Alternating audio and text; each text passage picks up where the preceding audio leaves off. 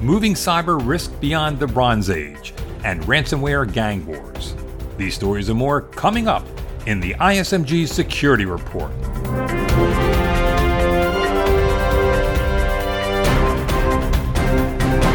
Hello, I'm Eric Chabrow, reporting today from the ISMG Fraud and Breach Prevention Summit here in New York City. The summit kicks off with a keynote address by Phil Reitinger. For those who don't know Reitinger, he has quite an impressive resume. Deputy Undersecretary for Cybersecurity at the U.S. Department of Homeland Security, the first Chief Information Security Officer at the entertainment conglomerate Sony, and Chief Trustworthy Infrastructure Strategist at Microsoft. Since last summer, Reitinger has been Chief Executive of the Global Cyber Alliance. The Alliance is a year old international cross sector not for profit that aims to confront, address, and prevent malicious cyber activity. I caught up with Reitinger to discuss his keynote address, which he called Systemic Cyber Risk Welcome to the Bronze Age. And I asked him, what does the title mean? How one addresses systemic cyber risk, both its measurement and the actions we take in regard to it, we're still in the early stages of. There are people who are very good at it. You know, we have practitioners who know what they're doing, but there's not a whole lot of science behind it it tends to be more not even yet engineering approaches. I've often said that we need to move from religion to science in cybersecurity, and I think that's true. We are good at doing what we do, but we need to you know, move beyond the Bronze Age to the Iron Age and eventually to the information age where all of our decisions are made based on what the data tells us. You mentioned moving from religion to science. What do you mean by that? If you bring in a person who knows what they're doing and they look at what, what your cybersecurity policies, what your architecture, and what your operations look like, they can tell you some things that you ought to do and some actions you ought to take. But that's all based on experience. That's what we know and what we've seen to work. There's no really strong or broadly developed analytical framework that gives you a quantitative and measurable answer. We're getting farther and farther in that direction, especially with frameworks like the kill chain that was developed by Lockheed Martin. But we have a long way to go towards where we have cybersecurity practitioners who are scientists as opposed to artists or witch doctors. The Alliance takes on one or two narrowly focused cyber risk challenges at a time. Reitinger says small projects should produce big results. One Alliance project employs DMARC to mitigate phishing attacks. DMARC is an email validation system designed to detect and prevent spoofing. A second initiative is known as the DNS Response Policy Zones. The project combines threat intelligence that provides a way to block attacks through DNS, the domain name system. That's the decentralized naming systems for computers, services, and resources connected to the internet or private networks. We need entities that just as much focus on getting stuff done working on the strategic, but through the lens of tactical action, trying to make measurable changes. It's essentially using a startup approach to a much bigger problem. You don't try and build a government agency that's got 15 components and all these different things. You pick a part of the problem and you design a solution and you see if it works. And if it doesn't, you want to fail fast and then try something else. You don't want to get caught up in all of the administrative overhead and work around trying to have an omnibus strategy that'll be out of date before it's ever implemented. That's Global Cyber Alliance's CEO Phil Reitinger, who's delivering the keynote at this week's ISMG Fraud and Breach Prevention Summit being held in New York City. You're listening to the ISMG Security Report on ISMG Radio. ISMG, your number one source for information security news. Just like the Bloods and the Crips, as well as various factions of the Mafia, ransomware gangs can battle one another. Discord among ransomware gangs seem to have surfaced in cyberspace.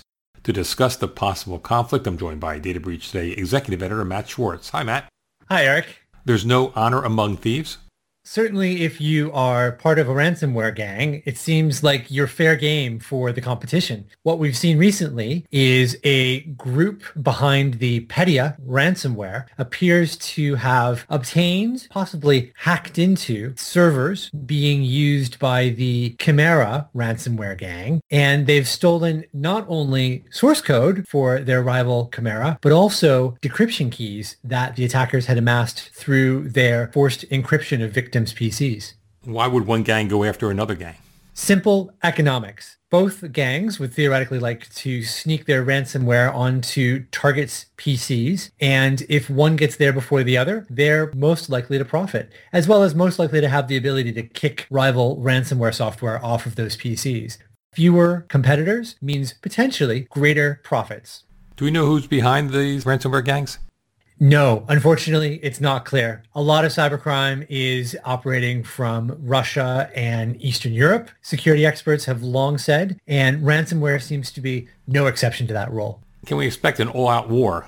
It appears that the Chimera ransomware gang is defunct, or at least there's been little or no related activity seen by the gang. So I would say it's probably unlikely that anyone's going to come back seeking revenge, but then again, you never know. What's the impact of this on victims of, of ransomware attacks?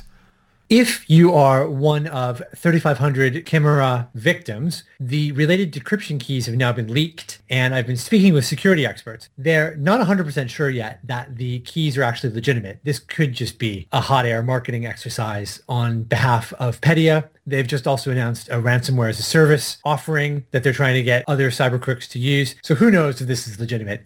But if these 3,500 keys are legitimate, it's not going to take very long, I would imagine, before security firms build and release decryption tools so that victims can take their encrypted files and decrypt them using these tools. Thanks, Matt. Thank you, Eric. Looking to buy antivirus protection? There are a number of industry wide tests to benchmark software, but not all vendors participate. That's because they don't trust the results generated by those tests.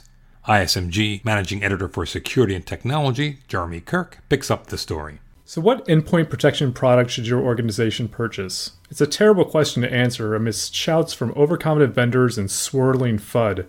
Reading industry antivirus comparison tests would be the logical answer, but unfortunately, not all vendors participate, especially some of the hot security startups. But one of those companies, Cylance, says it hopes to make its product available for testing as long as those evaluations are more sophisticated.